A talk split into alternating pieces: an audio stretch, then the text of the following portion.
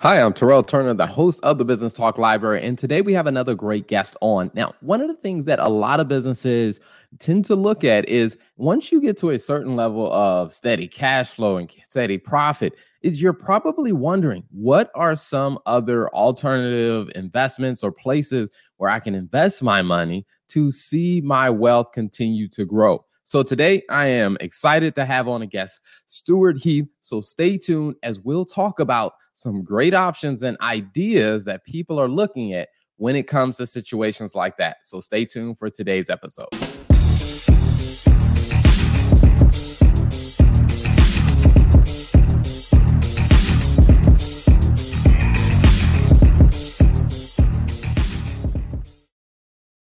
So without further ado, let me welcome on Stuart. How are you today?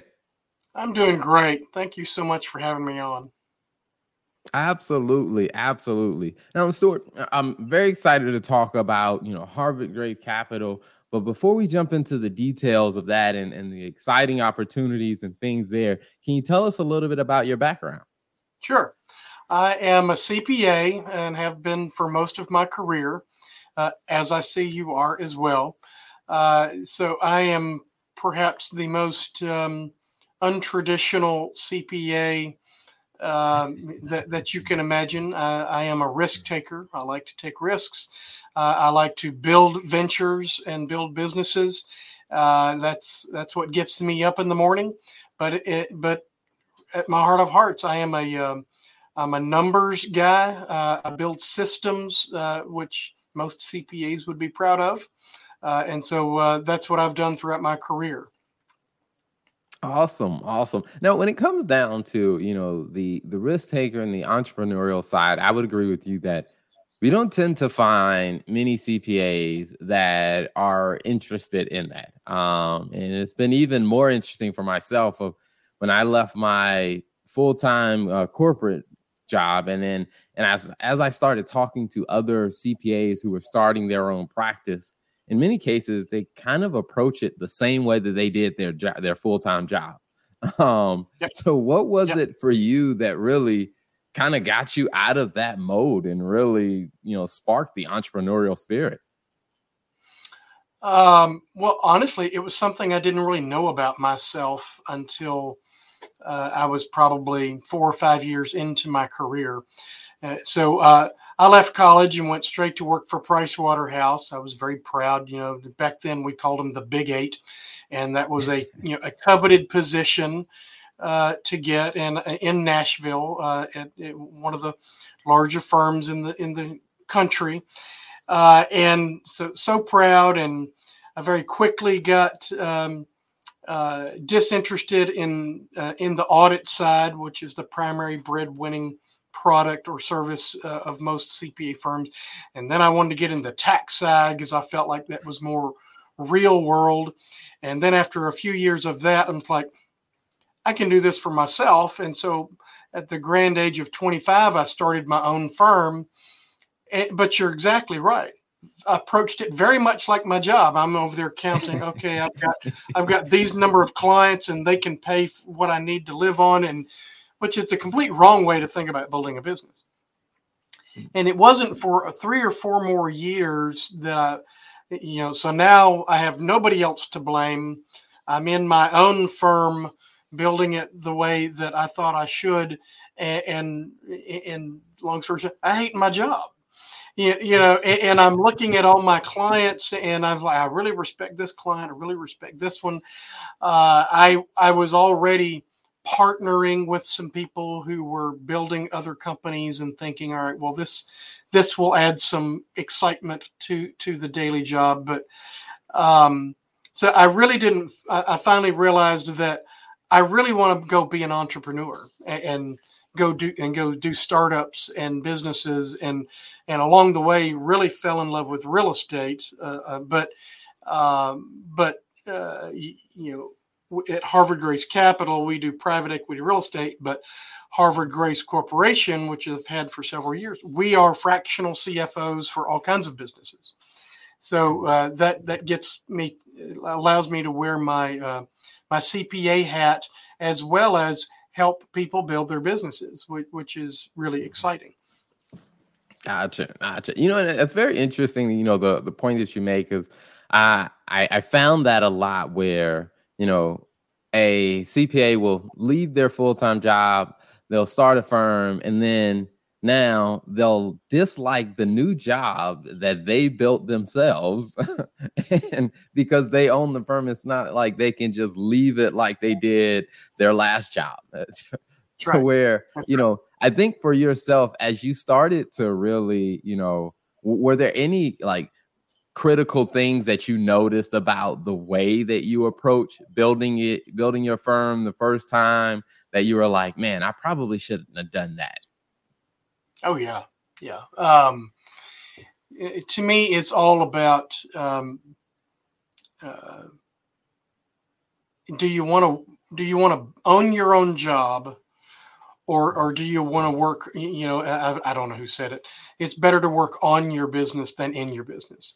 You know, it became impossible for me to scale because as my practice was growing and I was good at getting work, I was a good marketer. I landed a lot of customer jobs, but I was spending all that money, and I didn't build a business by hiring the people that could go do the work, so that I could spend time doing what I actually enjoyed, which was working with clients and selling. But by the time, you know, I figured all that out, I was overworked.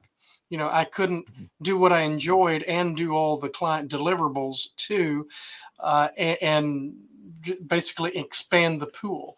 So all I did was own my own job, and I didn't build a business. And I can't stress that enough. So, you know, eventually I left my own public accounting firm, went into industry for several years, came back, and formed Harvard Grace, and I've done it very differently this time. So that I have a team that's helping to deliver the accounting and CFO services, and I get to do the piece that I want, which is strategy and talking with clients. And of course, I'm supervising the other work. But you hire good people, and that piece is rather easy. So yeah. If you know, there's a whole book about this called The E-Myth. You know, just because you are an excellent plumber doesn't mean that you can run a company that's a plumbing company.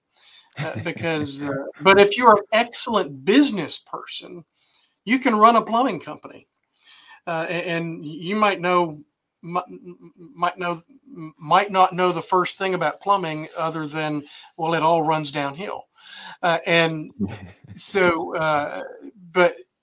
So many times people think that they can run the company that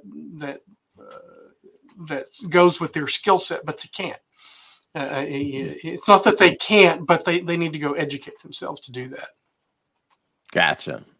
No, I would completely agree with that. Now, one of the things that I'm curious is, do you find that, you know, with combining your entrepreneurial spirit with, you know, the CFO services and the strategy, that, you know, that you're able to add a perspective or a value from the numbers perspective to, you know, other entrepreneurs because you know their journey?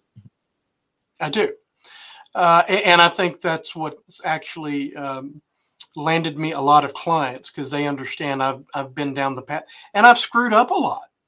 I mean, I say, don't do that, because I did that and it didn't work. So, you know, unfortunately, I'm from the school of hard knocks. I've tried most ways of not to do things. And yeah, I do think it adds a lot of value. The other side of that is, you know, I've been at this nearly 40 years. And so I've seen a few cycles come and go. And what's really been interesting in the last 6 months is, you know, we have a whole generation of people, and they're not that young, but have never dealt with inflation or never dealt with interest rates above 5%. And, you know, back when I was coming out of college, you know, I was coming out when they labeled the double-digit inflation and the double-digit interest rates in the late 80s, the late 70s, early 80s, you know, we had a term for that. It was the misery index. You know, you sort of put those two things together, and I don't think we're headed back there now, but 7% inflation is a serious thing that, you know, we haven't really had to think about in 20, 25 years. It's been under control. But I have been through that. So the fact that I've made a lot of mistakes and the fact that I'm really old and have been through some other cycles, I think gives me a perspective to help a lot of people think about their businesses perhaps a different way. Awesome. I think that, you know, your clients probably are very appreciative and notice in the strategy that you develop. And one of the things that I find now, as you know, for myself, of working with, you know, different clients, small to medium size, is you find some that get to a point where they have pretty consistent or pretty good profit margins and cash flow. And so they start looking at what are some other options to invest in that won't completely take me away from, you know, my business. And when I saw about, you know, the turnkey real estate investing that you guys support, can you tell us a little bit about that? Sure. Yeah. Well, and our approach definitely comes out of, you know, some of mistakes that have been made in the past. So our approach, and it's right there on the first screen homepage of Harvard Grace Capital, is stable and increasing recurring cash flow. And I've already said I like real estate. I think it is a huge misnomer that Wall Street has been able to label real estate investing as an alternative asset class. People, it's the original asset class. You know, I mean, and real estate throughout time has generated more wealth and more millionaires than any other asset class. Although tech investing might be catching up somewhat, that's only been around 20 years. Now, that's not to say it's always perfect. If you do it wrong or you do it at the wrong time of the cycle, you couldn't get burnt. If you do it with too much leverage, you very likely will get burnt. But at the end of the day, the problem was the leverage, not the asset. So real estate is a class that that can generate recurring cash flows that should, if managed properly, increase over time because you build your leases or your models so that they adjust to inflation. And so real estate is actually a perfect inflation hedge from an investment portfolio. It may not catch up, but as opposed to a portfolio of dividend-paying stocks, which that's a strategy I like as well. It's a good strategy, but your companies may or may not increase their dividend based upon some inflation factor. You know, dividends are a distribution of profit. And are not necessarily automatically tied to their own cost factors. Most of those companies have cost systems that are impacted by inflation. Whereas real estate, typically, you're going to have a revenue structure that's automatically adjusting to inflation. So that's the one I always suggest. We do syndications, and so somebody can passively invest, get regular reports from us, quarterly distributions of cash, as well as the many tax benefits that come with investing in real estate. Mm-hmm. You know, and it's interesting that you mentioned that because, you know, as you said that about, you know, how, you know, real estate has been labeled as the alternative. And I was thinking about some conversations that I've had with different financial advisors, and usually in the alternative investment categories, they usually place real estate and like precious metals And it's like, well, think about it. Like, those are two things that have probably been around longer than the other stuff. Yeah, absolutely. Yeah. You know, precious metals is a good store of value. And I've made some money in gold over the years, mainly, gold doesn't produce any income.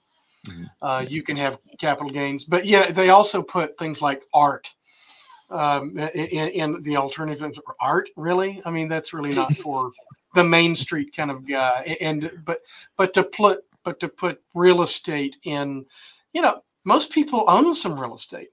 They at least occupy some real estate. So it's an asset class that's easily understood by almost all investors, and which I think is an important thing to investing. You should invest in what you understand. I don't do any crypto, and I don't understand it. I'm not against it. I'm not saying it's a bad class. I'm saying I don't understand it.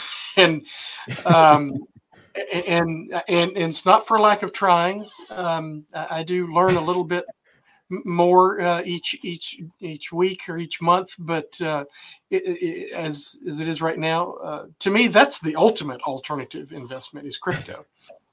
And I'm still, and I was just on the phone with a guy yesterday who just thinks that the whole thing's going to come crashing down. It's just, I actually moved away from that position. I think now there's going to be a home for crypto moving forward. I'm not quite sure what that's going to be.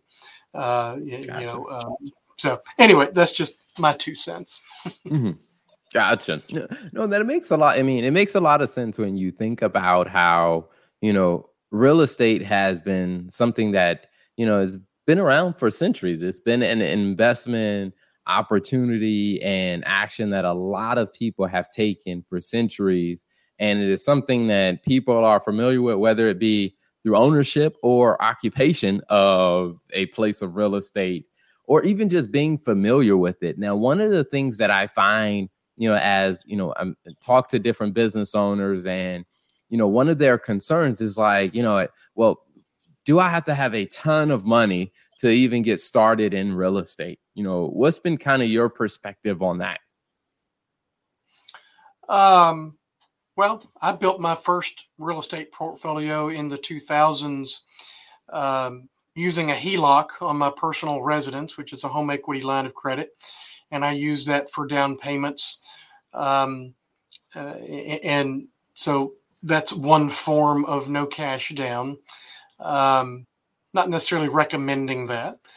But it does take some cash, as any investing requires.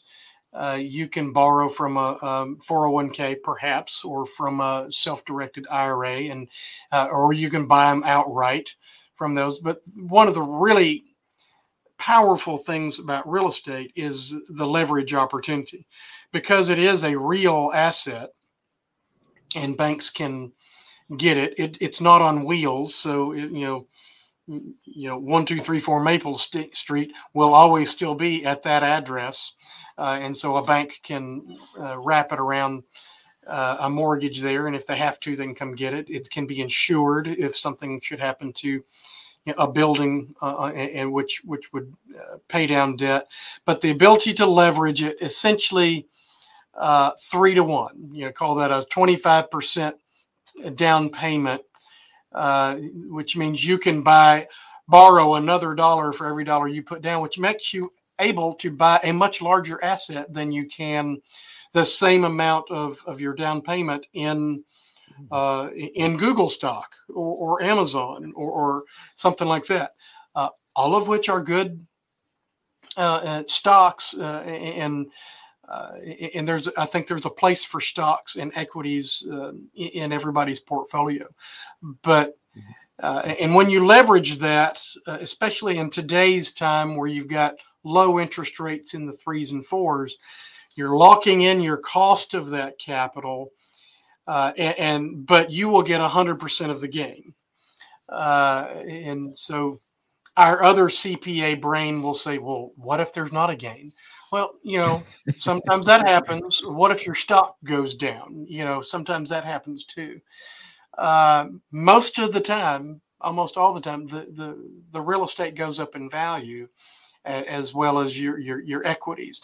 But so you're getting 100% of the value on 3 times the amount that you put in it, versus, and only having to pay that interest factor on the difference along the way. Mm-hmm. And usually the income off the property will pay that mortgage. So, and that works at single family homes, at duplexes, at small multifamily. I mean, that works at every stage of real estate investing. Gotcha. Now, one of the things that I'm curious about is when it comes down to Harvard Grace Capital, what are some of the types of projects that you guys get involved with? And is that something that, when you mentioned syndications, is that something that other business owners or other investors can take part in? Sure. Yeah. Right now, Harvard Grace Capital is focused almost exclusively on what's generally known as the Tennessee Valley. So I'm located just south of Nashville, Tennessee, and I call it the 840-565 corridors. 840 is an interstate that runs on the south side of Nashville, and if you go south from there into northern Alabama to Interstate 565 that goes through Huntsville, Alabama, that's sort of our target area.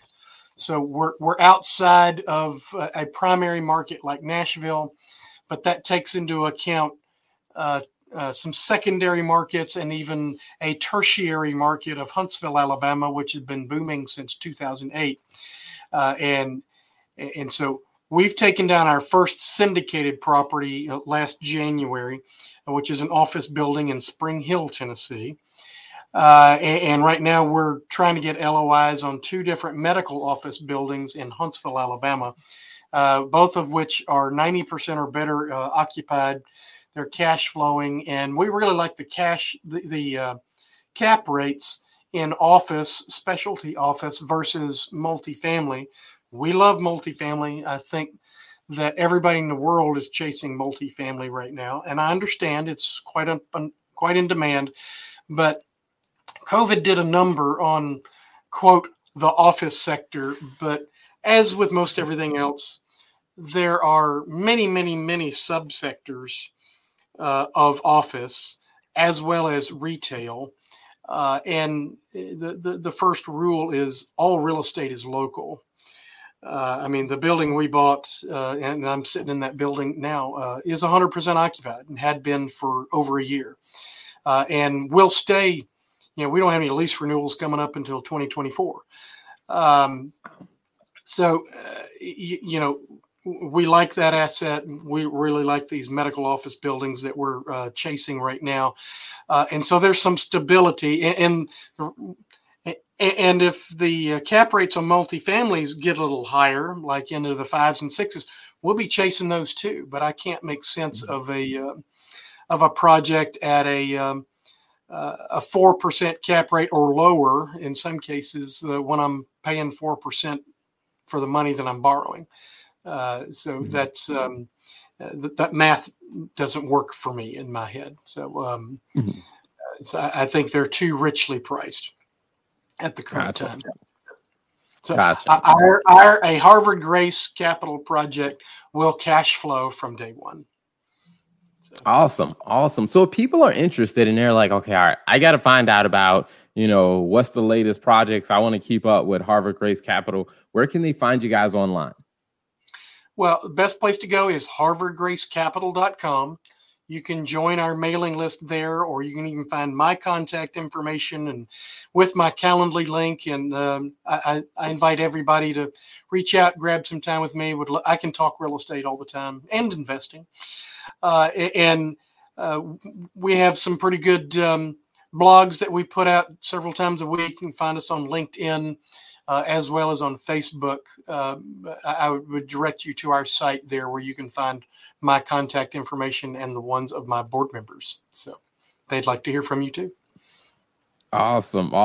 Well, before we wrap up, one question that I love asking every guest that comes on the show is when you think about, your history, your journey of where you've been and where you are now, it's, what's 2 lessons that you've learned that you would share with the audience? And it could be two things you've already said that you want to reiterate or two new completely things. Yeah, I don't think I've touched on this, but you know, I've been doing real estate since 2000. Really struggled in 2008 and 2009, primarily because of the way I aggressively bought several pieces of real estate. I was going for maximum leverage, as I've already talked about, and ended up giving some of it back to the banks through that, you know, the great financial crisis. It wasn't a fun time. Learned an awful lot. And I would say something I probably should have known more about as a CPA, but I've learned firsthand the value of just having reserves, having cash on the sidelines that is not aggressively deployed. Perhaps you can keep it in some sort of a money market, you know, to generate some return. It doesn't have to sit in cash. But as I did a post-mortem on my own experience, so I'd had about a $10 million net worth in about the midway through 2008. And as fast as things happened, about 90 days later, I probably was upside down $5 million. But looking back, if I had had as much as $300,000, maybe $500,000 in cash, I could have been in the position to actually work with the banks, keep my mortgages current, get the properties filled again, because tenants left like crazy during that time. There was a lot of layoffs, and still kept some of those assets, you know, a year or year and a half later, and survived it. But I didn't. I didn't value reserves, and I didn't. You know, I wasn't prepared for the downside. So value reserves, and otherwise, in other ways, preparing for the downside would be the lessons that I have learned. You know, the hard way. But none of that ever deterred me from real estate. It wasn't the real estate's fault.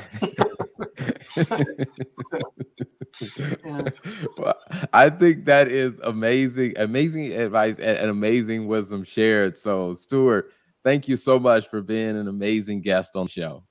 Thank you so much for having me. It's quite an honor. Thank you, Terrell. Thank you for tuning in to the Business Talk Library. If you like our content, be sure to follow us on social media.